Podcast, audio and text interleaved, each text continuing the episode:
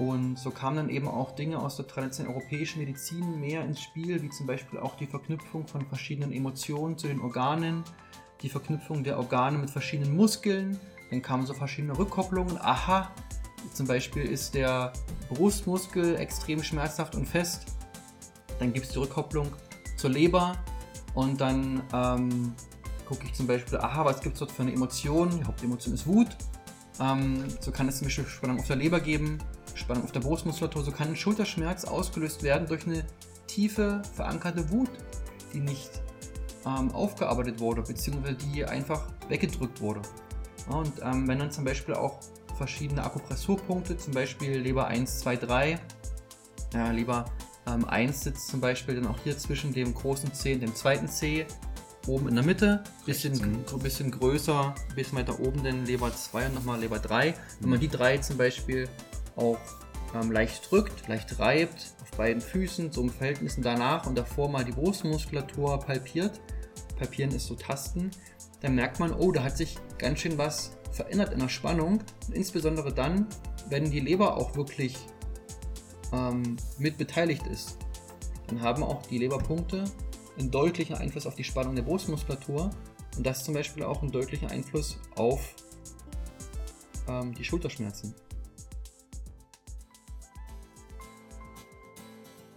Think, Flow, Growcast mit Tim Böttner. Begleite mich auf einer Reise zu einem ganzheitlichen Verständnis von Bewegung, Gesundheit und Leistungsfähigkeit. Sportwissenschaftler, Ärzte, Athleten, Heilpraktiker, Physiotherapeuten, Biohacker, Osteopathen, Psychologen. Wir tauchen in das Denken und Handeln von Spezialisten ein, um zum Generalisten zu werden. Ein Podcast für Querdenker mit Tiefgang. Hallo und herzlich willkommen zu einer neuen Episode meines Podcasts. Ich freue mich heute ganz besonders aus zwei Gründen. Zum einen, weil mein Gast, der Daniel Ebert, dir ganz viel Inspiration und Mehrwert geben kann, wenn er uns im Gespräch Einblick in seine Arbeits- und Gedankenwelt gibt. Eine wunderbare Mischung aus Wissenschaft und Praxis. Zum anderen, weil wir uns, ja, ich sag mal, real getroffen haben in seinem Gym in Leipzig und davor einen wunderbaren Tag verbracht haben und die dann auch schön ausklingen lassen haben am Abend. Und ja, das Gespräch hat sich wunderbar entfaltet, wie du merken wirst. Daniel, der ist mehrmaliger deutscher Meister im Kraft-3-Kampf und bestieg auch bei Europa- und Weltmeisterschaften mehrfach das Podium. Und somit ist er seit über 16 Jahren im Kraftsport auf hohem Niveau tätig. Und das Faszinierende ist wohl, dass er 16 Jahre lang auch noch schmerzfrei und ohne Verletzung trainiert hat.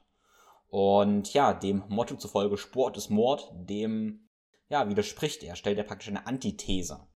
Und da wollen wir eigentlich herausfinden, was Daniels Geheimnis ist, um Spitzenleistung zu bringen, aber trotzdem gesund und vital zu bleiben, praktisch weich und trotzdem ultra stark zu sein.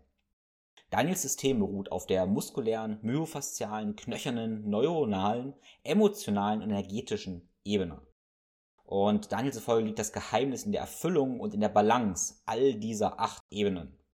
Vor allem die emotionale Ebene wird klassischerweise in der Sportwissenschaft oft vernachlässigt. Aber alle Säulen interagieren miteinander. Und nur wenn du deinen Schulterschmerz zum Beispiel systemisch betrachtest, kannst du auch ursachenorientierte und nachhaltige Lösungen finden. Und ich finde, dass Daniel dieses Gesetz, das Gesetz der Balance, perfekt symbolisiert. Auf einen Seite ist er voller Energie, wahnsinnig kraftvoll und voller Power. Und auf der anderen Seite strahlt er eine ansteckende Ruhe aus, ganz viel Freude und ja, hat auch einen sehr, sehr entspannten Muskeltonus. Getreu dem Motto, was ich immer gerne sage, Balance ist der Wandel zwischen Extremen oder Daniel sagte zum Beispiel, trainiere nur so hart, wie du auch regenerieren kannst. In diesem Sinne, mach's dir bequem oder mach einen schönen Spaziergang. Ganz viel Spaß mit Daniel Ebert. Hallo und herzlich willkommen. Ich freue mich heute sehr, dass ich zu Gast sein darf bei Daniel Ebert. Grüß dich, Tim. Ja, normalerweise sage ich immer, okay, jemand ist so Gast bei mir im Podcast. Heute ist es ein kleines bisschen andersrum, weil ich darf heute bei Daniel sein und bin praktisch im Intelligent Gym in Leipzig. Ist das richtig so? Korrekt. Ja. Genau. Und erstmal äh, muss ich ehrlich sagen, ich habe viel über das Gym schon gehört und gesehen und jetzt bin ich praktisch hier und schaue mich so um und ähm, wenn ich mal so teilen darf, was ich, was ich sehe, sehe ich irgendwie auch eine riesen Spielwiese und ähm, Labor. Irgendwie auch so ein bisschen Labor bestehend aus ganz, ganz vielen Kraftgeräten. Ähm, erstmal, ja, man könnte hier unglaublich gut Krafttraining betreiben. Man sieht aber auch ganz, ganz viele ja, Sachen von ja, Behandlungsliegen, Akupunktur, ähm, traditioneller chinesischer Medizin, Ernährungsgeschichten äh, und so weiter und so fort. Unendlich viele Zertifikate sehe ich überall, unendlich viele Pokale. Und das ist so ein, und Bücher, ganz viele Bücher sehe ich überall. Und ich so, so ein Konglomerat eigentlich aus, aus vielen, vielen Jahren Leidenschaft und ähm, ganz viel Neugier, was sich da irgendwie gebildet hat zur, ja, was wirklich Einzigartigen. Und ähm, ich sehe da echt viel Leidenschaft natürlich. Und was mich dann total erstmal interessiert, Daniel, ähm, so viel Leidenschaft, die hat man nicht einfach so, da muss es ein was Großes dahinter geben. Und dann sehe ich dann Augen, dann leuchten in den Augen. Also, was ist erstmal so grundlegend, was deine Augen zum Leuchten bringt? Also die, also Leuchten zum Leuchten bringen meine Augen, ähm, dass ich einfach das tun darf, was ich tue und dass ich ähm, schon das immer tun durfte, was mir Spaß macht und ich aber auch die Freiheit immer in meinem Leben hatte, das zu entscheiden und dass mir eben keiner von oben herab etwas befiehlt, was ich zu tun und zu lassen habe. Mhm. Und ich bin auch schon mein Leben lang selbstständig, habe noch im Prinzip noch nie eine wirkliche Anstellung gehabt. Ich habe mal ein Jahr nach, der, nach dem Abitur in einem Reha-Zentrum gearbeitet, aber auch eher frei und war so ein bisschen kommen und gehen, wann ich wollte. Habe aber auch sechs Gehaltserhöhungen bekommen in anderthalb Jahren, äh, weil ich einmal komplett das äh, ein bisschen aufgeräumt habe, ja, und einfach viele Leute sehr viel besser gemacht habe. Und da habe ich schon gemerkt, dass man halt auch sehr viel Spaß macht. Und es hat nur mein, meine Idee bestätigt, Sportwissenschaft studieren zu wollen.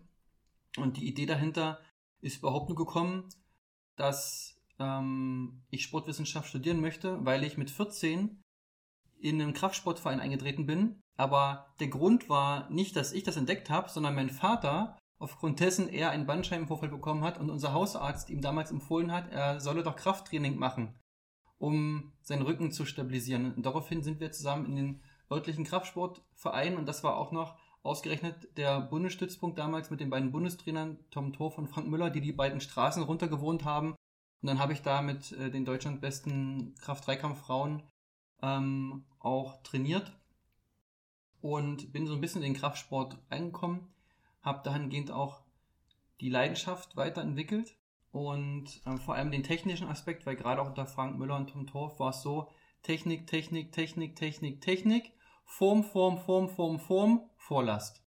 Die Last kommt quasi auch ganz alleine. Und auch nach dieser Grundphilosophie ähm, coache ich heute immer noch, was sehr erfolgreich ist. Ich bin selbst auch mein Leben lang verletzungsfrei geblieben, über zehn Jahre lang im Leistungssport, im Powerlifting aktiv gewesen, muss ich sagen. Ich habe im Januar ähm, 2019 langsam so ein bisschen gemerkt, oh, okay, die Luft wird dünner, äh, auch vom Energielevel her. Und im Sommer dann 2019 entschieden, als ich das erste Mal auch ein Training hatte, was mich energetisch eine ganze Woche platt gemacht hat. Das war so der Moment, wo ich gemerkt habe, okay, ich muss meine Kraft-3-Kampf-Laufbahn mit mehreren Titeln auch auf nationaler und internationaler Ebene dann an den Nagel hängen. Ähm, und habe aber parallel auch Intelligent Coach aufgezogen, habe die Firma am ersten Tag im zweiten Semester gegründet, weil ich eben auch dann gemerkt hatte, ähm, nachdem ich mich eben für Studium entschieden hatte, okay, gut, was kannst du damit eigentlich machen? Nicht so viel, du kannst Sporttherapeut werden, kannst in die Forschung gehen oder kannst an die Uni selber.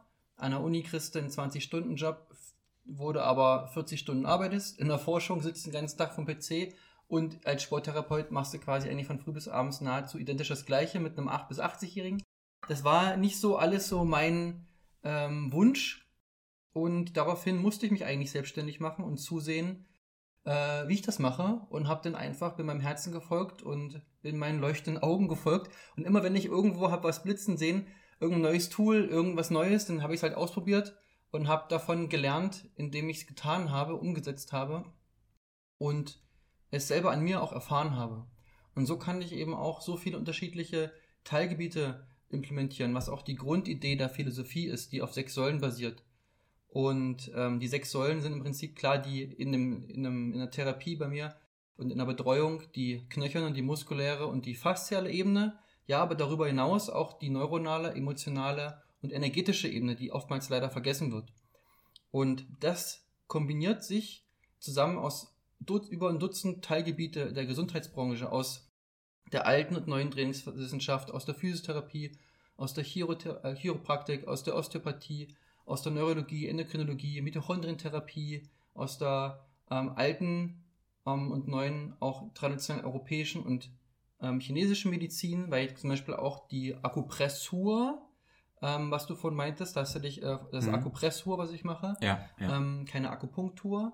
Ähm, aber die Idee zum Beispiel auch hinter einer Akupunktur, ne, es sind ja auch verschiedene Akupunkturpunkte, die man genauso auch drücken kann.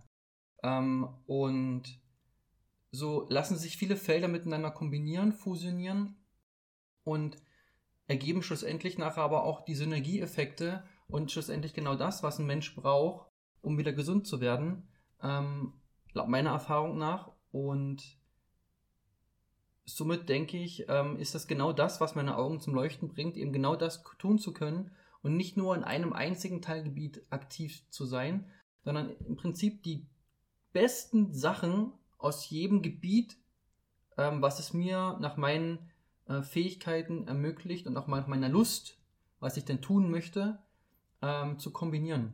Ne? Zum Beispiel Schädelplatten nach einem schweren Unfall zu bearbeiten. Rein theoretisch ginge das, aber da ist ein Osteopath viel besser. Weil äh, ich mache es, würde es einfach viel zu selten machen, ich brauche es viel zu selten, aber er macht es halt viel öfters. Und so gibt es verschiedene Teilgebiete, die ich natürlich kennen muss, die ich können muss, die, wo ich mich überall, wo ich viele, viele Praktika, viele Kollegen besucht habe, etc., ähm, um da reinzukommen. Und dann aber auch genau zu wissen, wann ist welcher Mensch mit welchen Fähigkeiten relevant ähm, im nächsten Schritt, wenn ich mit Kunden arbeite.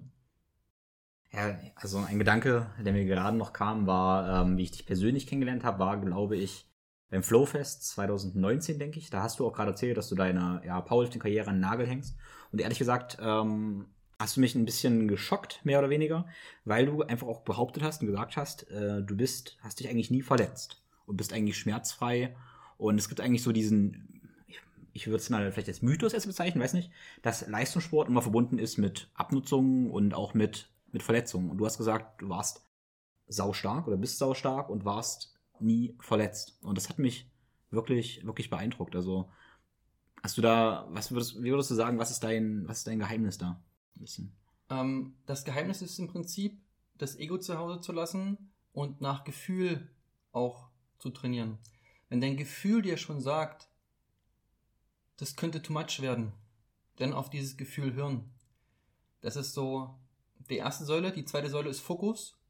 Die meisten Menschen verletzen sich nur dann, wenn sie unkonzentriert sind und zum Beispiel unter einer schweren Last an irgendwas anderes denken oder irgendwo hingucken und einfach nicht, nicht im, im Tunnel sind, ne? nicht im Flow. Und auch bei zwei, bei zwei Wiederholungen mit 200 Kilo Kniebeuge sollte man im Flow sein. Ähm, und nicht irgendwo anders. Das ist halt ein anderer Flow. Es gibt halt viele Arten von im Flow sein. Und das ist ein zweiter großer Aspekt. Und der dritte große Aspekt ist eben auch ähm, nur so hart zu trainieren, wie gut ich davon regenerieren konnte. Und wer mhm. eine der drei Elemente nicht beachtet, wird sich verletzen. Wer alle drei Elemente konstant sein Leben lang beachtet, wird sich meiner Meinung nach, beziehungsweise ist die Wahrscheinlichkeit, sich zu verletzen, so unfassbar gering, dass es nahezu nicht passiert. Mhm. Ja, das klingt nach dem Thema auch, äh, ja, Bewusstsein auf jeden Fall, sich bewusst sein, was der Körper kann, was er nicht kann, auf den Körper zu hören.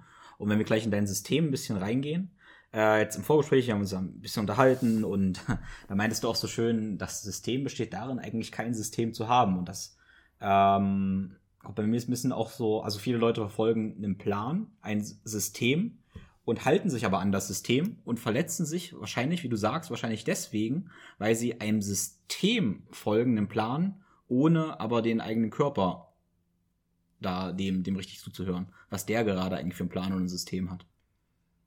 Genau, also das Zitat war quasi ähm, synergistisch gemeint hinsichtlich dem Therapie beziehungsweise dem ähm, der Idee, wie ich mit einem Menschen vorgehe im Coaching. Mhm. Dass eigentlich das Konzept ist, vor allem erstmal kein Konzept zu haben, denn jeder Mensch ist so individuell, hat so eine individuelle Vorgeschichte, dass du ähm, zwar verschiedene Bausteine haben kannst, ähm, wie ich es auch in meinen Fortbildungen immer wieder lehre, aber die nie in der richtigen, in der, in der gleichen Reihenfolge bei jedem anwenden kannst.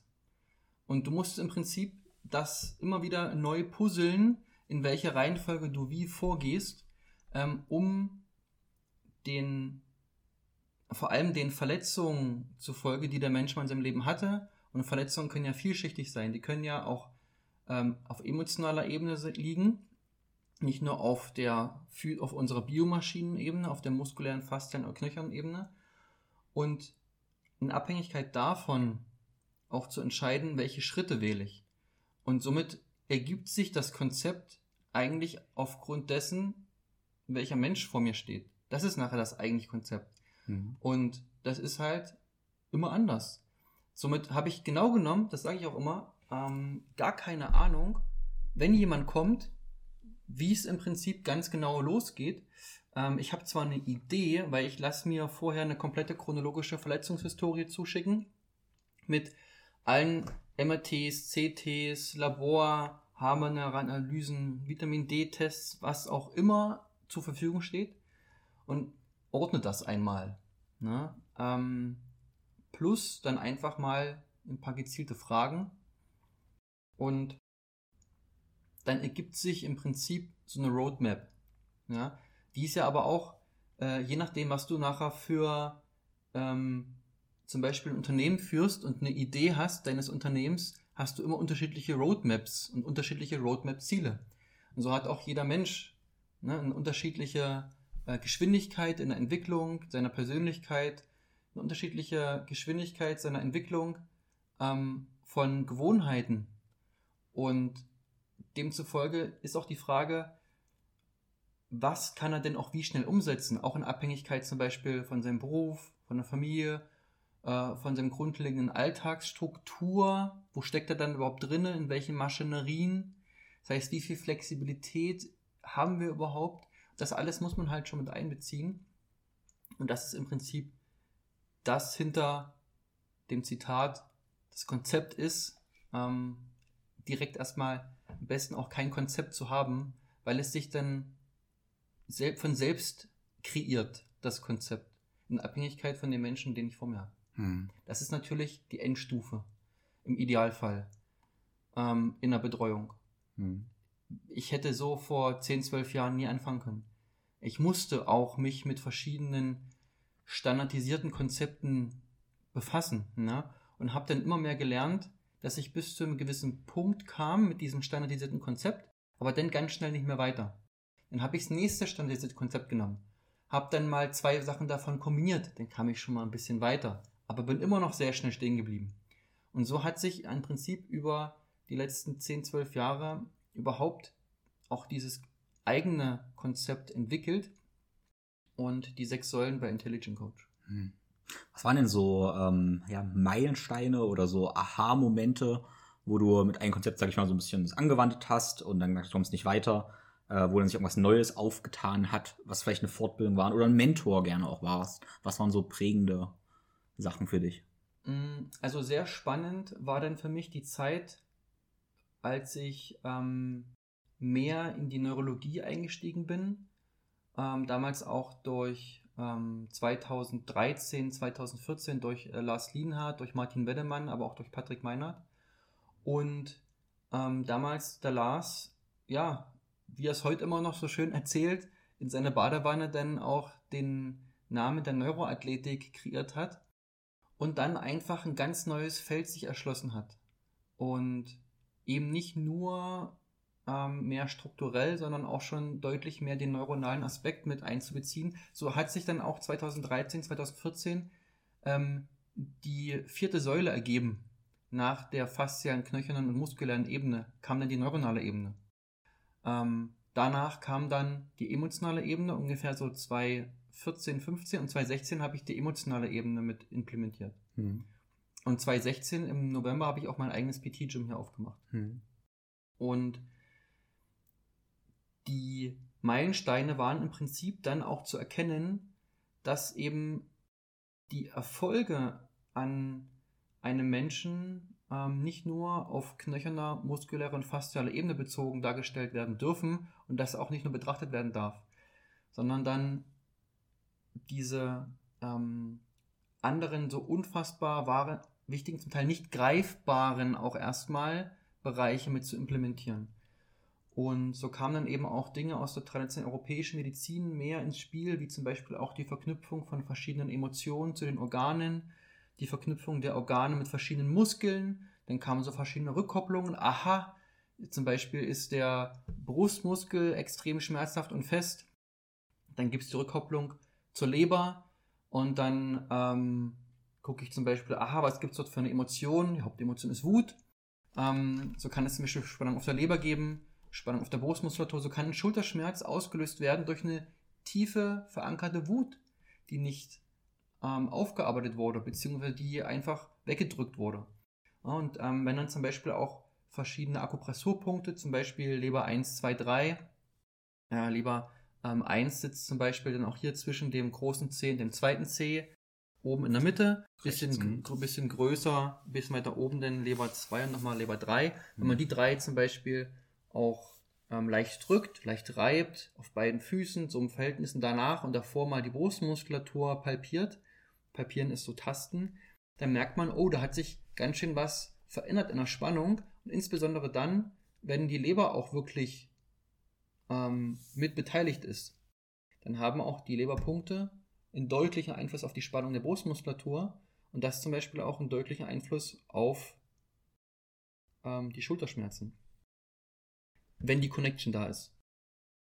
Und dann gilt es natürlich auch, das Ganze ähm, zu kombinieren, zum Beispiel mit verschiedenen Nahrungsmitteln, die mehr Bitterstoffe enthalten, um die Leber zu unterstützen oder zum Beispiel auch ähm, einfach ein bisschen proteinreichere Ernährung. Aber da zum Beispiel auch zu gucken im Vorab, ist zum Beispiel ähm, der Mensch so weit, dass er auch ähm, genügend Magensäure produziert, um höhere Mengen Protein zu essen, damit die ähm, Peptidasen im Magen auch genügend da sind. Sonst gibt es wieder ein Problem mit der Ammoniaklast im Darm, dann gibt es wieder auch Blähungen und dann gibt es mehr Pupse, wenn man mehr Protein isst und somit auch mehr Entzündung im Dickdarm und dann, das sind dann die Pupse, die stinken.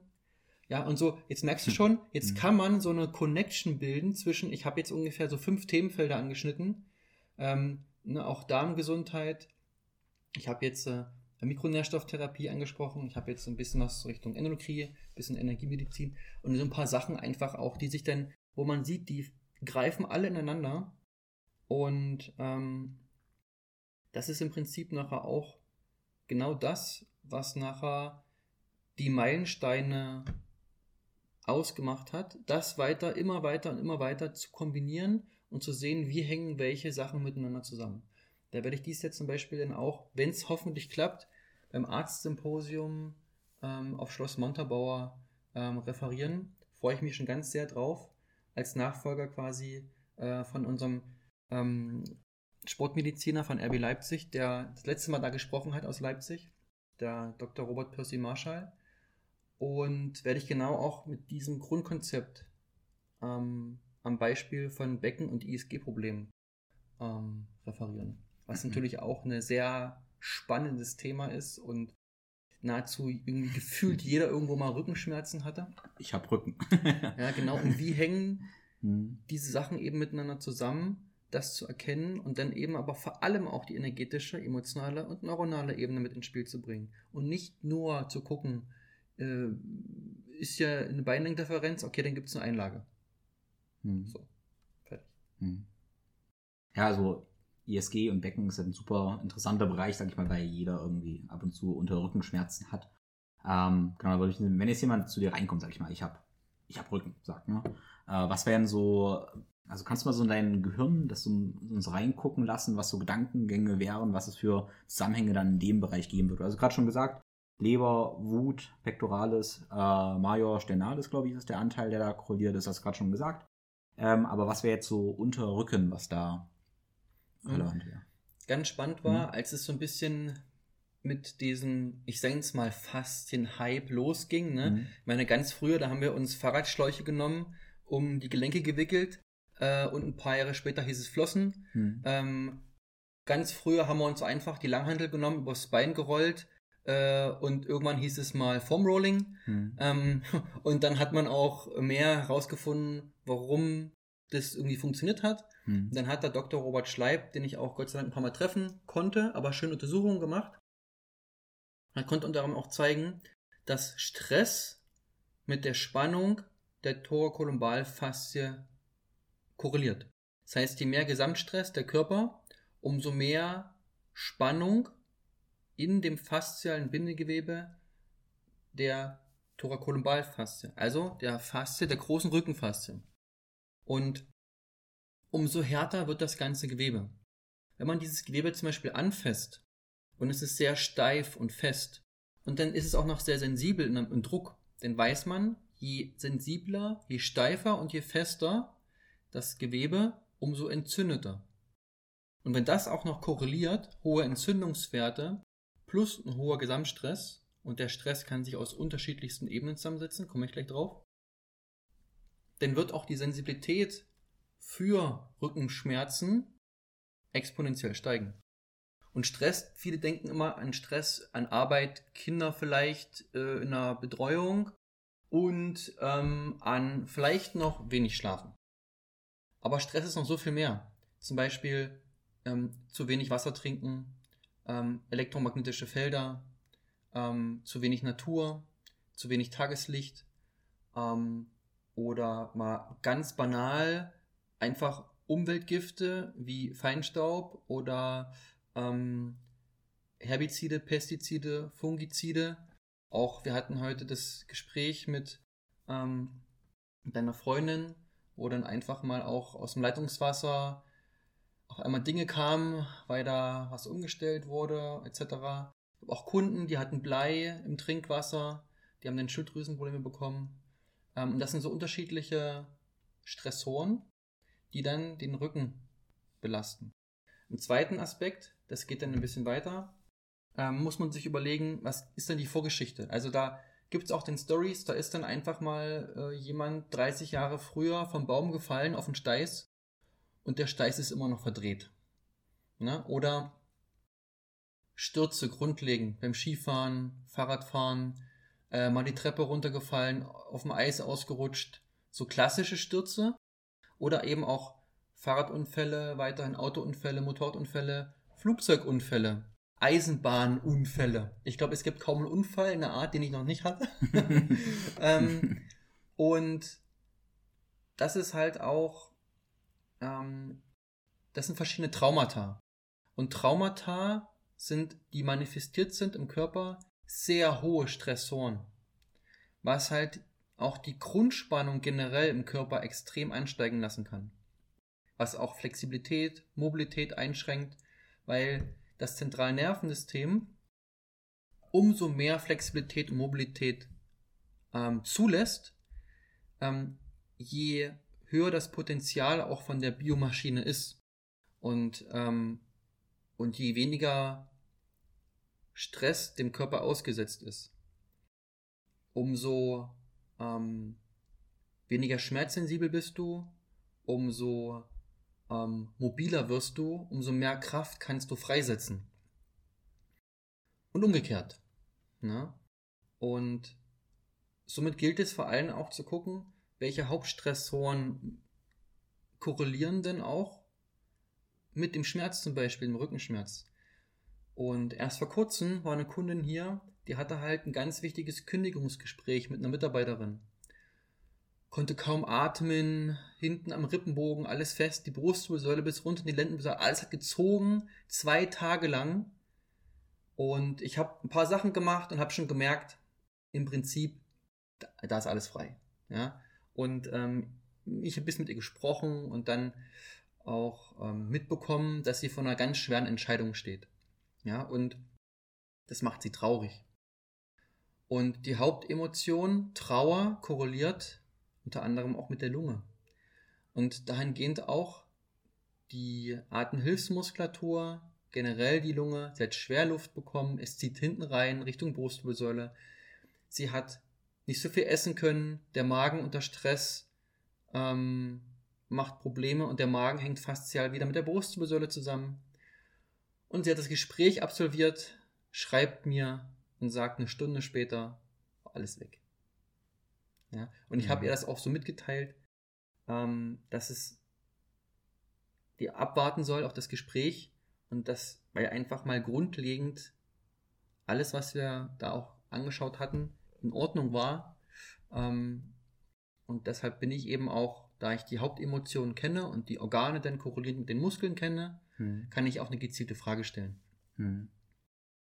Und da sind wir auch hingekommen. Und davon kann ich dir Dutzende Stories erzählen, Hm. wo verschiedene emotionale Hauptthemen angegangen wurden, aufgelöst wurden, Schmerzen, bumm, weg. Hm. Ja, spannend. Welche, welche Emotionen ähm, korreliert denn mit dem ganzen ähm, Beckenbereich oder auch ISG? Nun, in allererster Linie hast du ähm, vor allem den Hüftbeuger, Hm. der ähm, mit stresst, ja, Mhm. und der korreliert zum Beispiel mit der Niere, Hm. Niereblase. Hm. Ähm, und Niereblase ist korrelierend mit der Hauptemotion Angst. Hast du also zum Beispiel sehr starke Ängste, Hm. wird das deine Niere, deine Nebennieren auch stark belasten. Niere korreliert energetisch mit deinem Hüftbeuger. Der Hüftbeuger zieht vom Oberschenkelknochen hoch bis zum zwölften Brustwirbel und gibt, wenn es eine zu starke Kompression oder Spannung hat, eine maximale Kompression bei L4, L5. Wo entstehen statistisch gesehen die meisten Bandscheibenvorfälle? Hm. L4, L5. Hm. Vor allem, wenn auch nur noch eine Seite ne, mehr verspannt als die andere. Dann hast du vor allem auch ähm, nicht nur eine Kompression axial, sondern du hast auch noch eine leichte Kippung und eventuell auch noch eine leichte Scherkraft. Hm. Und das ist eine Möglichkeit von vielen. Hm. Ähm, die ist dahingehend ganz klassisch, weil viele versuchen dann irgendwie den Hüftbeuger auch zu dehnen, was halt meiner Meinung nach ähm, super ineffizient ist, sondern in allererster Linie geht es um Stressmanagement und es geht um ähm, Stärkung. Denn je schwächer ein Muskel, umso tendenziell fester wird er. Denn die Belastungstoleranz des Muskels ist deutlich geringer. Das zentrale Nervensystem registriert eine Überlastung von einem System oder von einem Teilbereich eines Systems, zum Beispiel rings um Becken, und wird dann mehr Spannung reingeben, um diese mindere und geringere Belastungstoleranz auszugleichen, um wieder so mehr Stabilität reinzubringen. Und ist ein gewisses Kraftlevel in jedem Muskel grundlegend wichtig und ähm, auch ein Hüftbeuger tendenziell auch mal aktiv zu trainieren, anstatt den 30 Jahre lang nur zu dehnen. Kann sehr effizient sein, aber noch viel effizienter ist grundlegendes Stressmanagement. Wenn ich in Indonesien, in Indonesien bin und mich äh, von einer kleinen Balinesin äh, mit Madeleine zusammen äh, schön massieren lasse, dann kriege ich so oft gesagt, oh Daniel, Mr. Daniel, you're so smooth, you're so soft, your muscles are so relaxed. Hm. What did you do? Ähm, und was habe ich gemacht? Ne? Weil die sind das nicht gewohnt, alles ist so locker. Ähm, die Grundidee ist einfach zu versuchen, immer das zu tun, wo mein Herz mich hinführt. Und wenn ich irgendwas äh, mache, was mich energetisch schwächt, dann versuche ich das einfach weniger oft zu tun. Hm. Und wenn ich irgendwas mache, was mir sehr viel Energie gibt, dann versuche ich das deutlich häufiger zu tun. Hm. Und das ist eine ganz einfache Form des Stressmanagement. Ja. Das klingt, das klingt, das ist halt so unendlich trivial eigentlich. Ähm, Ja. ja. aber es ist zu trivial, dass die meisten ja nicht dran denken. Das ist, das ist diesen, ich sag mal, Mythos, den du ansprichst. Also meine, meine Freundin, ähm, die sticht mir auch immer so ein Latt rein und sagt immer, das ist so Wahnsinn, wie kannst du so weich sein? Weil äh, das ist aber dieses, ähm, äh, ja, dass viele denken, entweder man ist muskulös und ist dann hart oder man ist halt weich und ist wenig muskulös. Und du bist so ein Beispiel zum Beispiel dafür, wie das auch anders sein kann und wie es auch anders sein sollte. Wie du gesagt hast, dass eigentlich ja Muskulatur die Kapazität auch verschafft, mh, weich sein zu können, weil man genügend Genau. Sicherheit eigentlich hat. Absolut. Mhm. Und dass das Gelenk eben auch an sich stabil ist und das zentrale Nervensystem registriert diese erhöhte Stabilität und wird automatisch auch dadurch mehr Mobilität generieren. Wenn aber in irgendeinem Gelenkwinkel keine Stabilität herrscht, wozu noch mehr Mobilität generieren? Das macht überhaupt gar keinen Sinn. Mhm. Und somit muss ja dort mehr Stabilität in diesen Gelenkwinkel. Aber wenn das muskulär nicht möglich ist, in allererster Linie aktiv, dann muss halt dort mehr Schutzspannung generiert werden, beziehungsweise wird ein Schmerzsignal gesendet, dass in diesem Gelenkwinkel, ouch, hier vielleicht, Schulterimpingement, ja, ähm, das vielleicht keine so gute Idee wäre, das jetzt auch mit Last zu beladen, hm. dass du im Prinzip, es ist ja nichts anderes, Schmerz ist ja nichts anderes als ein Kommunikationstool deines Körpers mit dir selbst. Hm. Und ich bin immer sehr froh, wenn mal irgendwas ähm, sich äußert in meinem Körper, weil ich weiß, er will lediglich mit mir sprechen. Und wenn man früh genug drauf hört, dann wird man auch nie einen richtig wahren, bis zur Niere vordringenden tiefen Schmerz erfahren. Mhm. Ähm, gut, mal jetzt mal ein Ausrutschen auf dem Eis, das ist dann halt mhm. ne, eine andere Geschichte. Mhm. Aber wo du einfach über Wochen und Monate hinweg dich in einen Schmerz vertiefend reinarbeitest, reintrainierst oder einfach ihn immer wieder wegschiebst, wegdrückst, ne, weil dein Ego zu groß ist und ich bin ein starker Mann, nee, mir geht's gut, nee, ich hab nichts, ne, die ein, zwei Generationen gerne manchmal hm. vor uns, hm. doch ein bisschen sturköpfig, ähm, dann das verneinen und die softe Seite, beziehungsweise auch mal das Ego hinten anstehen lassen und sagen, ja, mir geht's da nicht gut, ich habe da ein Problem, mir tut das und das weh. Ich habe das und das nicht gut gemacht, ja, das war ein Fehler. Auch sowas mal einzugestehen. Das ist so eine einfache Sache, fällt einfach vor allem Männern unfassbar schwer. Frauen sind da so viel besser drin, mhm. weil sie aber einfach auch mal nicht so ein unfassbar großes Ego haben wie viele Männer. Mhm. Ja, auf jeden Fall. Ja, auf jeden Fall.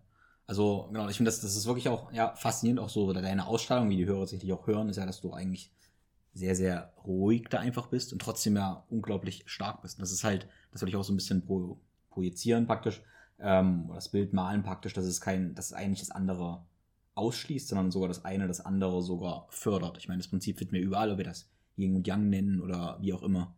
Ja, das ist ja überall da. Was ich mich natürlich dann frage, ähm, also würde ich gerne von dir praktisch hören, so was, also wenn du jetzt Leute immer siehst, dann arbeiten sie gegen ihren Körper, arbeiten in den Schmerz immer rein. Also was sind die Gründe, warum also du hast gerade schon gesagt, das Ego ist zu groß, aber denkst du auch, sie fehlen, fehlen das Wissen oder das Bewusstsein oder die Tools? Also warum handeln so viele so? Ähm, ganz oft in Abhängigkeit und in Grund von Zwängen. Das heißt, sie sind in gewissen Rhythmen, in gewissen Strukturen implementiert in ihrem Alltag, sind in Abhängigkeiten, haben gewisse Verantwortung für andere Menschen, für andere Dinge und haben ganz oft gar nicht mehr die Möglichkeit, weil sie schon so tief drinstecken in diesem Mechanismus, sich dort rauszuziehen und sich mal Ruhe zu gönnen und sich mal um sich selbst zu kümmern. Das ist so der Hauptgrund oftmals. Der zweite Grund ist dann, dass häufig, du hast ja schon gesagt, das Thema Bewusstsein ähm, nicht groß genug ist und sie denken, ach, das wird schon von alleine wieder weggehen. Ähm, beziehungsweise auch auf dem Weg dorthin ihnen gar nicht bewusst ist, was alles auslösende Faktoren ähm, sind. Und dann ist einfach auch ein ganz wichtiger Punkt, ähm, dass sie sich dafür einfach auch entscheiden. Also sie entscheiden sich, gewisse Dinge nicht zu tun, wie zum Beispiel sich auszuruhen. Und dann ist es okay. Wenn ein Kunde zu mir kommt und er hat Schmerzen und wir besprechen ein paar Dinge, ähm, er macht nur eine von drei, dann sage ich, ist in Ordnung. Ähm, aber so mittel- und langfristig, wenn du das öfters machst, dann kannst du das gerne machen, aber halt die Klappe, wenn es dir schlechter geht oder schlecht geht. Äh, weil du hast dich dafür entschieden, zwei, drei, vier oder fünf Sachen von sechs zum Beispiel einfach nicht zu tun. Und das ist aber in Ordnung, weil das ist deine Entscheidung. Nur dann reg dich nicht auf, wenn es nicht schnell genug besser wurde. Das heißt, auch da eine gewisse Eigenverantwortung zu übernehmen für seinen eigenen Körper, das fehlt vielen Menschen. Sie geben gerne Verantwortung ab, möchten irgendwie mal zum Doktor gehen, sagen, hier, ich möchte gerne eine Spritze, gib mir zwei Pillen und dann gehe ich wieder nach Hause. Bumm. Nur, das hat halt, Gesundheit ist halt so viel mehr. Gesundheit ist halt, in allererster Linie sollte sich jeder Mensch um sich selbst kümmern. Und das wiederum können Männer viel besser als Frauen. Frauen können sich ganz schlecht in allererster Linie um sich selbst kümmern, kümmern sich gerne erstmal um alle anderen und dann um sich selbst. Und das sehen wir heutzutage dann bei unseren Omas oder bei unseren, ähm, bei unseren Müttern sogar äh, noch die Generation, die denn jetzt erst so langsam merken, und die letzten zehn Jahre hat sich aber das kollektive Bewusstsein schon gut erhöht, dass sie doch vielleicht hätten sich erstmal oder jetzt generell sich ein bisschen mehr um sich selbst kümmern sollten und dann erst um alle anderen. Wenn das jeder machen würde, dann wäre schon mal für jeden gesorgt. Hm.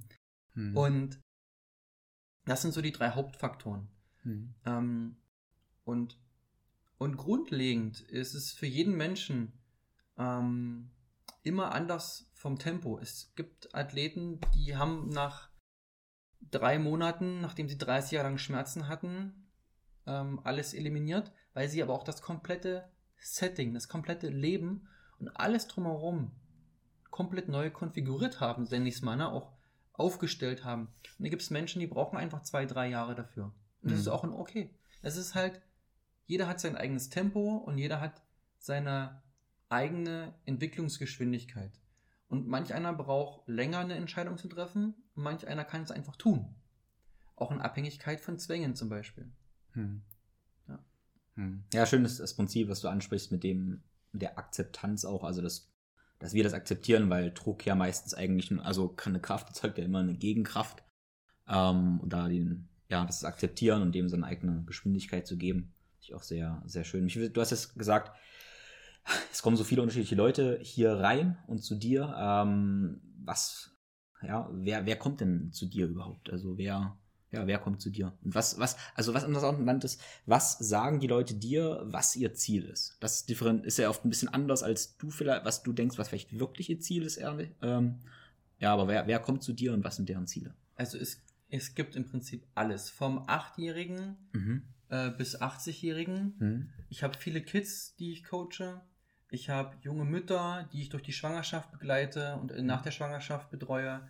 Ich habe ähm, super arbeits- äh, und äh, fleißige Unternehmer, hm. die aber auch Hunderte bis Tausende von Mitarbeitern haben. Ich habe sehr viele Ärzte. Hm. Ich coache sehr viele Coaches, auch sehr viele Personal Trainer aus hm. Deutschland. Ich habe Olympiaathleten, äh, Leistungssportler, viele Kraftsportler, Hobby-Bodybuilder. Ich habe aber auch Menschen, die einfach nur gesund älter werden wollen. Hm. Ähm, und das Nebenprodukt hm. ist stärker werden, ein bisschen mehr Muskeln, ein bisschen weniger Körperfett. Hm. Das ergibt sich dann im Prinzip sekundär aus den Veränderungen, die wir hervorrufen. Hm. Ne, je weniger Ängste, je hm. weniger Zwänge im Leben, je klarer Entscheidungen für einen selbst getroffen werden, umso einfacher ist es, Fortschritt zu generieren. Umso einfacher ist ein stressfreieres Leben, umso einfacher ist es, Körperfett zu verlieren, umso einfacher ist es, Muskelmasse aufzubauen, weil du einfach auch mehr Energie im und für Training hast. Hm. Hm. Hast du zu wenig Energie für und im Training? Ja, dann weniger trainieren, hm. weil in allererster Linie auch Training ein Stressor ist. Und wenn dich Training noch Energie, noch mehr Energie kostet und dich noch matter macht, dann wirst du mit mehr Training einfach nur noch müder oder gegebenenfalls auch noch fetter. Mhm. Das sehen wir denn bei ähm, so einigen äh, Weekend Warriors, die dann einfach mal 10, 12 Kilometer joggen und einfach mal in Sympathikus und ihr Cortisol-Level durch die Decke jagen. Da gibt es schöne Studienlagen, dann auch gezeigt haben, dass du dann einfach einfach nur noch fetter wirst, aufgrund eben des hohen Stresslevels. Hm. Und im Durchschnitt auch noch in Deutschland ungefähr nach 16 Monaten die Läufer in Knie- oder Rückenschmerz bekommen, die dann einfach mal 40 Stunden die Woche im Bürosessel sitzen und dann am Wochenende 10, 12, 15 Kilometer joggen. Hm. Weil die meisten können ja nicht mal gehen. Was willst du da joggen oder rennen? Mhm. Ähm, und das ist halt ähm, super spannend, weil halt eine unfassbar breite Palette entsteht.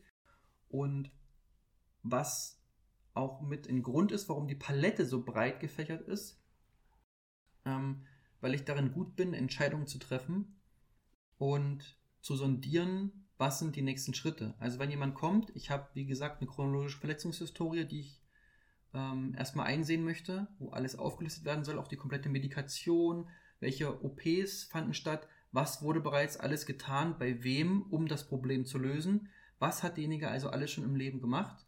Ähm, ich lese mir die, die Arztbriefe durch, die MRT-Berichte, ich kann das alles entschlüsseln, sag ich mal. Ähm, auch die Laborberichte und Analysen. Und sammle diese Information und daraus hin wird eine Entscheidung getroffen, ob ich der Nächste bin mhm. oder ob zum Beispiel erstmal ein funktioneller Optometrist, mhm. ein Osteopath, ein Sportmediziner, ähm, ein Chiropraktor ähm, oder zum Beispiel auch ein Physiotherapeut mit anderen Fähigkeiten, die ich nicht habe mhm. oder die ich gar nicht haben möchte, relevant ist, ähm, um dann wieder zu mir zurückzukommen und welche Steps in welche Reihenfolge gegangen werden. Mhm. Das ist ein Grund, dahingehend auch fällt es mir nämlich also einfach, äh, auch Menschen gut zu reparieren. Mhm. Darin bin ich einfach auch gut, weil ich auch gute Entscheidungen treffe mhm. und auch zum gewissen Zeitpunkt X genau weiß, was ich nicht kann, was ich aber auch nicht können möchte. Mhm. Und dann aber die Leute in meinem Leben gesucht habe, die das können oder die das können möchten. Und somit dann ähm, diese Fusion bilden kann zwischen, diese Synergie zwischen den einzelnen Feldern. Und das ist auch ein Grund für den Erfolg. Ich bin zum Beispiel auch ein kompletter Gegner, das Wort Konkurrenz in den Mund zu nehmen. Ich hasse es, wenn Menschen immer nur in Konkurrenz denken und Angst haben, irgendjemand könnte ihnen irgendwas wegnehmen. Das ist ja der Grund, warum sie überhaupt oftmals in so einer Situation stecken. Ähm, ich, wie gesagt, ich habe so viele Coaches auch ähm, mein, mein Wissen mitgegeben und viele haben mich besucht, auch in Internships und in meinen Fortbildungen. Und ich freue mich einfach zu sehen, wenn dann diese Menschen auch super erfolgreich werden ähm, und anderen Menschen auch einfach helfen können.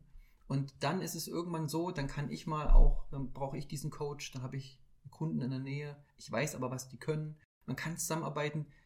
Da schicken mir Coaches zum Teil auch dann ihre Athleten, zum Teil ihre Mütter oder Eltern, äh, kommen selber nochmal mit ihrer Frau, die dann schwanger geworden ist, zum Beispiel. Mhm. Ähm, und so entsteht ein Miteinander.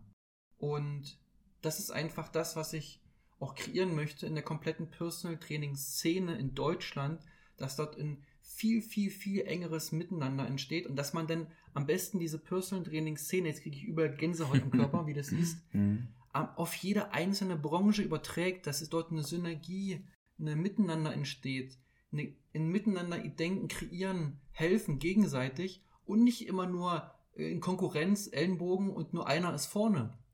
So kommen wir halt als Menschheit, als Gesamtes einfach nicht schnell genug weiter. Im ganzen Gegenteil, wir werden eher, mhm. wir bremsen uns eher selber aus. Und wir haben so viele tolle Technologien und so viele tolle Erfindungen gemacht. Und wenn wir die sinnvoll einsetzen würden und nicht um noch mächtiger oder noch mehr Geld und äh, noch Alleinstehensmerkmale äh, zu bekommen, ähm, sinnvoll einsetzen würden, dann würden wir als Menschheit, als Gesamtes so viel schneller vorwärts kommen, hätten so viel weniger Probleme in allen möglichen Bereichen, was uns weniger Stress ähm, macht. Hm. Und äh, es ist zum Beispiel schon längst möglich, ist, äh, du kannst das Meerwasser von Plastik befreien, da gibt es viele Technologien, aber derjenige, der das einfach mal äh, erfunden hat, da gab es mal einen schöne, schönen Vergleich mit ähm, der Greta von Thunberg, dass wie, wie hoch ihre Reichweite ist und wie äh, also es geht ja hier auch um den Umwelt, unabhängig davon jetzt, ob es bei ihr wirklich um Umweltschutz geht. Mhm. Ähm, aber er wurde zum Beispiel dort nie in Verbindung gebracht. Und ähm, warum muss es Umweltgifte, ja, wir haben über 30.000 Umweltgifte in unserer Umwelt. Also warum müssen Unternehmen mit, warum auch in der Nahrungsmittelindustrie mit Giften arbeiten? Das macht ja per se gar keinen Sinn. Ähm, und da gibt es so viel Technologie, die das auch ähm, zulassen würde, dass wir das gar nicht erst benötigen würden. Beziehungsweise, wenn wir die Natur in ihren Grundzügen ehren und pflegen würden, dann würde sie uns genug, genug schenken, aber wir beuten sie immer mehr aus, um auch eben, ähm, eben noch mehr Macht, noch mehr Besitz zu haben oder noch mehr zu produzieren und wundern uns, äh, wenn das ganze Ding irgendwann nach hinten losgeht. Und das in Summe ähm, aber auch mit ins Coaching zu implementieren, solche Gedanken zu implementieren und da auch das Mindset und die gedankliche Ausrichtung, das Bewusstsein für noch viel Größeres mhm. zu schaffen. Das ist auch ein ganz wichtiger Aspekt in einem ganz langfristigen Coaching bei mir. Ja, das, das, genau, das war mir auch in meinem Kopf gerade. Du hast erzählt, dass du Kunden hast, die seit 5, 6, 7, 8, 9, 10 Jahren mit dir arbeiten. Ähm, ja, was, was machst du mit Kunden, die seit acht Jahren mit dir arbeiten? Also ist da, ich sag mal, noch Wachstum da? Was, was passiert mit denen? Mm, Fortschritt mhm. ist ja nicht immer nur unbedingt höher, schneller, weiter. Mhm. Ein gewisses sehr gutes Niveau mhm. einfach auch über einen sehr langen Zeitraum zu halten, mhm. ist auch Fortschritt. Mhm. Mhm. Das ist ein Perspektivwechsel auf das Wort Fortschritt. Und ähm, das ist zum Beispiel auch ganz häufig ein Aspekt ähm, im Coaching, ein gewisses Niveau auch mal irgendwann einfach zu stabilisieren, ein sehr, sehr gutes Niveau. Und dann, dann entwickeln sich natürlich aber die Menschen weiter. Es passiert was, äh, sie treffen neue Lebensentscheidungen, kommen in neue, ganz verzwickte Situationen. Mhm. Ähm, und dann bin ich natürlich auch ab einem gewissen Zeitpunkt auch eine Art Mentor, Ratgeber. Man ist dann als Personal Trainer einfach so, so, so viel mehr. Das weißt du ja selber mhm. auch sehr gut. Mhm. Ähm, und natürlich dann ähm, ist jede Saison Skisaison, dann ist jede Saison ähm, vielleicht auch Wettkampfsaison. Dann ist vielleicht aber auch ähm, jede Saison irgendwas anderes Spektakuläres und dann gibt es mal hier einen Sturz, dann ist mal da was ausgerutscht, dann fällt man mal dahin oder hier ist mal ein Autounfall. Und dann ähm, habe ich natürlich auch die Menschen dann wieder in Betreuung. Und wir gucken zum Beispiel, da einmal hat eine Kundin dann, die ist jetzt seit vier Jahren bei mir, hat nach zweieinhalb Jahren bei mir, alles super, alles schick, aber dann hat sie in, ähm, aus dem Pool einen Poolroboter rausgeholt, der war 25 Kilo schwer, ähm, weil sie einfach auch ihre 100 Kilo im Kreuzheben hebt. Ne? Denkt sie, hat sie in dem Moment gedacht, dass es kein Problem ist hat sich dann aber ein Bandscheibenvorfall zugezogen. Und weil sie einfach auch in der maximalen Flexion, in der maximalen Rotation, mhm. dann ist es scheißegal, wie. Und unkonzentriert dein Prinzip des Fokus wahrscheinlich ja, auch dazu. Genau? Fokus, ja. mal wieder schnell, husch, mhm. husch. Mhm. Dann ist es egal, wie stark du bist. Mhm. Ähm, ja, und dann ging es im Prinzip darum, das aufzuarbeiten ähm, und das mit zu betreuen. Und sie war zum Beispiel dann auch eine der ganz wenigen Menschen, der ich tatsächlich eine Bandscheiben-OP empfohlen habe. Ansonsten habe ich neun von zehn Fälle immer hinbekommen. Mhm.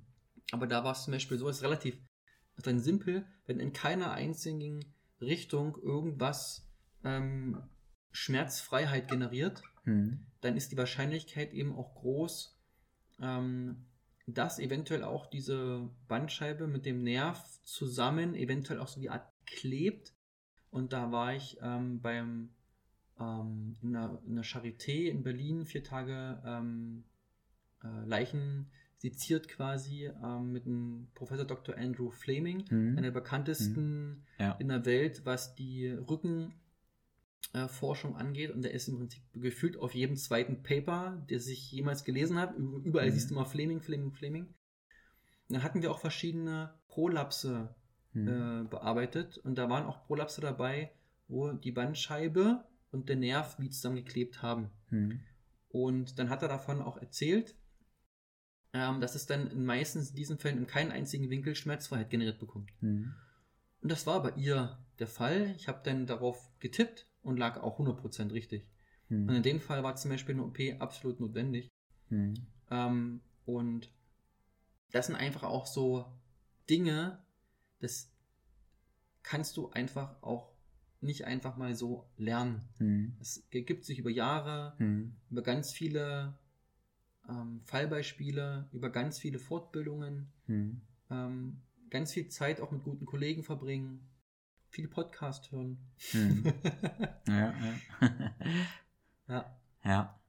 Ja, spannend. Also deine, deine sechs Ebenen ähm, finde ich ja super spannend. Und wenn ich jetzt zum Beispiel mir vorstelle, es kommt jemand rein, der Powerlifter, sag ich mal, der ist wahrscheinlich ziemlich gebildet und stark schon auf der, also der hat auf dem Schirm hat er sicherlich die muskuläre Ebene, die fasziale Ebene und ähm, sicherlich auch die strukturelle, strukturelle, also Skelettebene. Genau. Was, was siehst du da so und vielleicht auch ein paar Anekdoten? Ähm, wir haben dann die emotionale, die neurologische und die äh, energetische Ebene. Ne? Also wo siehst du da in der Regel so das meiste Potenzial, was völlig vernachlässigt wird bei einem, sagen wir mal, Kraftsportler oder Powerlifter? Also tatsächlich ähm, ist es tendenziell so, da, du kannst da jetzt nicht so die Antwort drauf geben. Also Ja. ich kann das nicht. Ja. Weil es da gar nicht so, ähm, ich sag mal, eine Tendenz gibt. Mhm. Tatsächlich ist es eher so, wenn es eine Tendenz geben soll, jetzt, wenn ich das Mhm. mal sagen soll, ne, Mhm. Ist es eher die emotionale Ebene bei Männern Mhm. Mhm. und ähm, es ist eher die energetische Ebene bei Frauen. Mhm. Also Mhm. viele Frauen, die nicht wirklich Frau sind, Mhm. als Kraftsportlerin Mhm. und die vielleicht ihre weiblichen Aspekte zu sehr ähm, in den Hintergrund rücken und ihre männliche Seite zu sehr in den Vordergrund. Oder eben auch gerade Männer, die eben auch emotionale Komponenten, auch mal ihre weibliche Seite eben zu sehr in den Hintergrund rücken. Mhm. Das ist so eine Tendenz. Und das macht halt oftmals Probleme. Bei Frauen zum Beispiel ein hormonelles Problem, Mhm. wenn sie einfach in Anführungsstrichen zu männliche Dinge tun von früh bis abends. Zu viel männliche Sachen und ähm, zu viel, mh, ich sag mal, Aspekte in ihr Leben einladen, die eigentlich eher gegen ihr Gefühl tendieren Mhm. sie sie aber machen, weil sie sich durchsetzen wollen im Leben, weil sie sich beweisen wollen. Manchmal auch irgendwas aus der Kindheit. Mhm. Und die Männer, weil sie stark sein wollen, Emotionen hat ja noch was mit Schwäche zu tun, als so, das ist so ein ganz altes ähm, äh, Gedankenkonstrukt noch so Richtung Anfang des letzten Jahrhunderts. Ja, ein Mann, äh, ein Indianer weint nicht, ja, oder reiß dich doch mal zusammen, ne, und sowas halt. Ähm, das sind halt, das sind halt alles ganz alte Gedankenkonstrukte. Gerade weinen, es ist so unfassbar wichtig, auch als Mann zu weinen und das zuzulassen, wenn dir danach ist. Denn das ist ein sehr reinigender Prozess und das ist auch wichtig, um Sachen zu verarbeiten, um eben Emotionen im Körper nicht zu manifestieren. Vor allem negative. Mhm. Und dann sind eben vor allem männliche Kraftsportler da gerne zu übereifrig auch in den Dingen, mh, sie anzugehen und sind zu wenig feinfühlig. Das meine ich auch am Anfang, was ich gesagt habe, was ich schon als früher als Jugendlicher gelernt habe, da auf meinen Körper zu hören.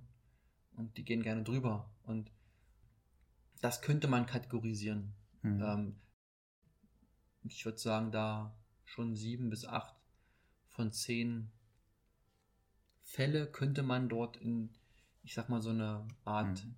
Kategorie schon schieben. Aber auch da spielen dann wieder so viele andere Faktoren rein. Äh, Ist allerdings auf jeden Fall spannend.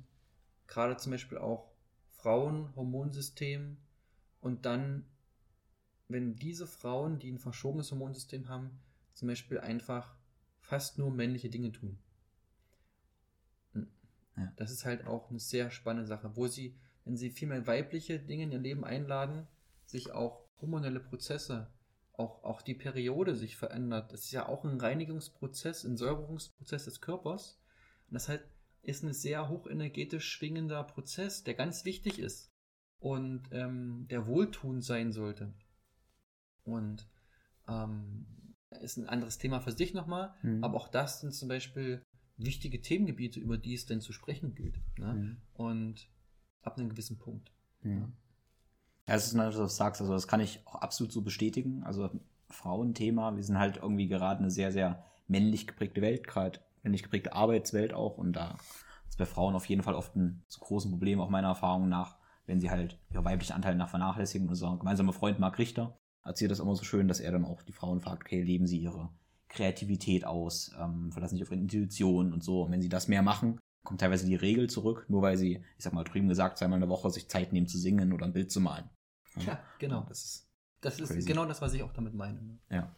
ja. Dass mehr Sachen ins Leben eingeladen werden, die eben auch Weiblichkeit fördern. Hm. Ja, kommen wir zu diesem, ja, Gesetz der, der, der Balance irgendwie. Ja. Absolut. Und das wäre dann so ein bisschen auch vielleicht dein Geheimnis des lebenslang schmerzfrei oder verletzungsfrei sein, oder? Absolut. Hm. Exakt das ist es auch. Hm. Krass, ja. Okay, also das Geheimnis des schmerzfreien Lebens, das Gesetz der Balance, ja. Ähm, das sind so Sachen, die du im letzten Jahr da praktisch dazu lernen durftest, integrieren durftest, in den letzten zwei Jahren, die du davor vielleicht nicht so auf dem Schirm hattest. Ja. Also ich habe mich insbesondere in den letzten zwei Jahren mehr mit der ursprünglichen Natur beschäftigt und mit Permakultur. Wie funktioniert so ein Boden? Welche Pflanzen wachsen zusammen und wie und warum? Es fing, dann geht auch weiter ganz banal erstmal mit einheimischen Pflanzen wie die Brennnessel, wie der Löwenzahn, äh, das Gänseblümchen, ja, äh, welche, der Girsch, Hm. äh, welche Eigenschaften haben diese Pflanzen, wofür kann man sie einsetzen, wie verarbeitet man sie, denn weiterhin auch zu Vitalpilzen, ähm, der Birkenpoling, der Chaga-Pilz ähm, und weiter führend dann eben auch mit ähm, ähm, Samen, wie pflanze ich sie am besten, ähm, wie verarbeite ich überhaupt einen Samen, also ne, wenn ich den da jetzt so habe, ähm, braucht der jetzt ähm, einen ganz bestimmten Boden, äh, mehr Kälte, wann pflanze ich den, wann wächst was, Hm. auch mal, ne, nochmal das überhaupt ins Bewusstsein zu rufen. Ich meine, ich habe das früher bei meiner Großmutter immer gehabt, die hatte dreieinhalbtausend Quadratmeter großen Garten, alles angepflanzt, alles immer über Kartoffel, Spargel, alles Mögliche, kennt man von früher ja noch, hat ja fast jeder gehabt. Hat ja heutzutage kommt noch jemand, dass auch diese saisonale, äh, dieses saisonale Bewusstsein wieder kommt. Ne? Weil heutzutage können wir irgendwie 350 Tage im Jahr Apfel essen, Hm. aber wann wächst denn eigentlich wirklich der Apfel? Wann kommen denn die Brombeeren? Wann ist denn Erdbeersaison? Ähm, auch mit solchen ganz elementaren Dingen ähm, sich mehr zu beschäftigen, um dann auch gerade das zu übertragen im nächsten Schritt dann auch in Indonesien, wo eventuell auch mal in Zukunft ein, zwei meiner Lebensjahre ähm, stattfinden werden. Hm. Ja, spannend. Und das ist auch das, wenn du sagst, ähm, das Saisonale, auch das ist ja wieder das mit der Balance. Ich meine, wenn wir ein ganzes Jahr das gleiche essen können oder sowas, auch dann ist ja wieder eigentlich was unnatürlich, so wie wir aus der Balance kommen. Also das ist, denke ich, auch total, total wichtig. Absolut. Was ich dann immer einen interessanten, nicht Gegensatz, aber einen nannte Gedanke finde, ist ähm, die Technik. Du hast gesagt, wir können Technik auch nutzen, um ja, besser zu leben oder halt Technik auch zu nutzen, um ja, schlechter zu leben. Technologie. Technologie, ja, Technologie, genau. Also wie benutzt, also du bist offensichtlich ja auch ein sehr, sehr naturverbundener, körperverbundener ähm, Mensch, aber wie, ich weiß, du benutzt ja auch viele technische Sachen allgemein oder Technologie. Wie benutzt du denn Technologie in deinem ähm, Alltag? Was, ja, wie schaffst du diesen Zwiespalt? Was denn so, was Ja. sich für dich lohnt und was nicht? Also vor allem ganz banal auch Frequenztechnologie. Mhm. Und es gibt viele Arten von Frequenztechnologien und eine super simple ist Licht und Musik. Mhm. Du hast ähm, zum Beispiel in der, was die Technologie angeht, zum Beispiel auch verschiedene Infrarot- oder Rotlichtpaneele ähm, mit einer sehr, sehr guten Leistung mittlerweile. Und Infrarotlicht oder generell Red Light Therapy ist da Gott sei Dank, kommt es durch die Biohacking-Szene in Deutschland auch mal langsam mehr in den Mainstream, ist zum Beispiel eine sehr simple Technologie, Mhm. ganz, ganz, ganz früher in einer ganz einfachen Version, nicht ganz so umfangreich und ohne Infrarot, war es bei der Oma die Rotlichtlampe. Mhm. Ja, Heutzutage mit ein bisschen weniger Wärme und anderen äh, Rotlicht-Frequenzmustern. Ähm, Oder auch das Thema Musik und hier ganz gezielt aber auch die unterschiedlichen ähm, Frequenzspektren zu wählen, verschiedene Herzfrequenztöne, die untermauert sind in der Musik. Ne? Mhm. Da ist ganz simpel, auch für jedermann erstmal nutzbar auf zum Beispiel YouTube, äh, Neo Wake oder auch mhm. Neo Beats. Mhm. Ähm, gibt es verschiedene High-Frequenzen. Und dadurch, dass jede Zelle, jedes Organ, jede ähm, Struktur in unserem Körper schwingt auf einer unterschiedlichen Frequenzebene. So können wir über unterschiedliche Frequenzmuster, ähm, Licht oder zum Beispiel Musik, Ergebnisse erzielen bewusst. Zum Beispiel mit Rotlicht am Abend ähm, eine höhere Melatoninproduktion zu generieren. Ähm, wenn wir ein klassisches ähm, LED-Licht am Abend in den Augen bekommen, dann haben wir fast eine 80% geringere Melatoninproduktion. Die klassische Glühbirne von damals, äh, die deutlich weniger Blaulichtanteil hatte, hat aber immer noch 40% Melatoninreduktion zur Folge und ein klassisches Kerzenlicht oder ein Rotlicht am Abend. Das Rotlicht simuliert auch das Kerzenlicht zum Teil mit, hat nur 2 bis 3 Prozent Verlust von der Melatoninproduktion. So kann man sich so eine Technologie zum Beispiel schon mal zu Nutzen machen. Oder einfach auch bewusst äh, verschiedene Frequenzmuster ähm, am Abend zu hören, um den Vagusnerv zu stimulieren oder zum Beispiel die Chakrenebenen zu stimulieren oder eben auch, nehmen wir mal als Beispiel ähm, ein emotionales Thema mhm. und sich dann einfach auf das Sofa legt und dann sich ähm, verschiedene Frequenzspektren raussucht, die damit korrelieren und dann vielleicht auch in eine Reflexion geht, parallel dazu. Dann fällt einem das zum Beispiel deutlich leichter, mhm. ne, die Dinge aufzuarbeiten oder darüber zu reflektieren. Mhm. So kann man sich ganz banal mal diese Technologien ähm, angesprochen zunutze machen.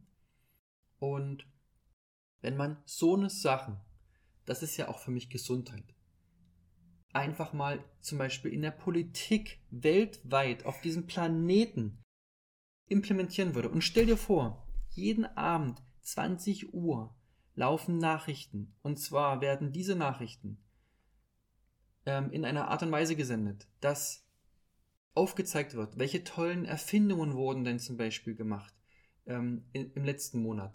Was gibt es für tolle Dinge, die implementiert wurden auf diesem Planeten? Ähm, man stellt vielleicht jeden Abend eine Pflanze auf der Welt vor, ähm, vielleicht sogar auch kontinentspezifisch oder jedes Land in den Nachrichten landspezifisch was die für die Gesundheit bringen. Man würde positive Nachrichten ähm, raussenden, dass jeden Abend in jeder Zeitung, bei jedem Nachrichtensender. Irgendwann hast du gar keine Lust mehr als Mensch irgendwo irgendeine Bombe abzuwerfen oder irgendwem was Schlechtes zu tun, weil du nur mit positiven und höherschwingenden Dingen konfrontiert wirst. So ist zum Beispiel auch Angst, Wut ähm, oder andere ganz negative, verhaftete Gedanken. Das sind niedrig schwingende Teilbereiche. Liebe ist das höchst schwingendste, was es gibt. Und je höher schwingender wir grundlegend unser Umfeld gestalten würden, mit zum Beispiel, man, man merkt es manchmal auch, da kommen Menschen in einen Raum rein und die ziehen einen schon runter oder die ganze Raumenergie verändert sich, die ganze Raumenergie. Und sich grundlegend mit diesen Dingen beschäftigen würde. Und jeder Nachrichtensender auf diesem Planeten Gutes und Positives berichtet.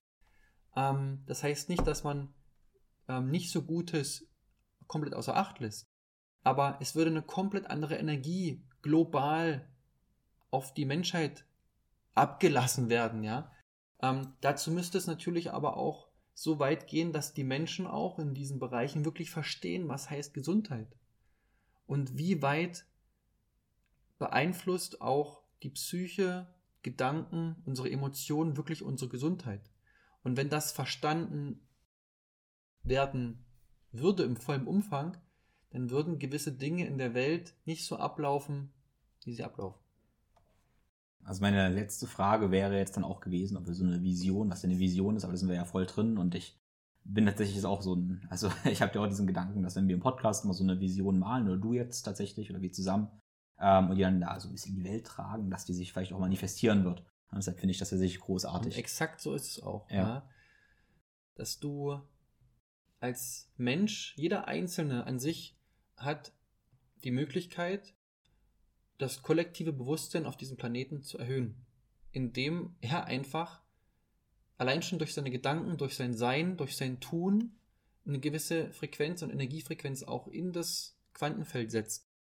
Und je mehr davon Gutes und Positives in dieses Quantenfeld setzen, auch gute Energien, Danken reinlegen, umso schneller wächst global auch das Bewusstsein, umso schneller passieren einfach auch Dinge auf diesem Planeten nicht mehr, die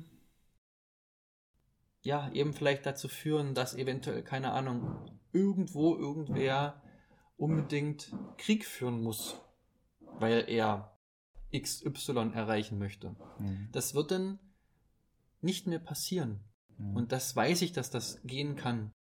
Und die Grundvoraussetzung dafür ist allerdings die Vorstellung. Mhm. Wenn man es sich nicht vorstellen kann, dann wird es auch nicht entstehen können. Mhm. Und alles, was man sich allerdings vorstellen kann, kann auch entstehen. Ja. Ich hatte ähm, ein schönes Gespräch gehabt mit dem Manolo oder Gravity Coach, kennst du bestimmt, oder? Und er sagt immer, äh, wo der Geist noch nicht war, da kann der Körper auch nicht hingehen. Also ist ja auch die ähnliche Idee. Und ich finde es schon, schon krass. Also, also, interessant ist ja, dass wir mittlerweile ganz viel Forschung haben, ähm, die das auch belegt. Also was erstmal so ein bisschen weit hergeholt wird, was uns jetzt eigentlich, wo wir halt messen können, dass Glück und Zufriedenheit, auch respektive dann Gehirnwellen, ähm, sich verändern, wenn wir halt Liebe empfinden, Dankbarkeit empfinden, Vergebung praktizieren.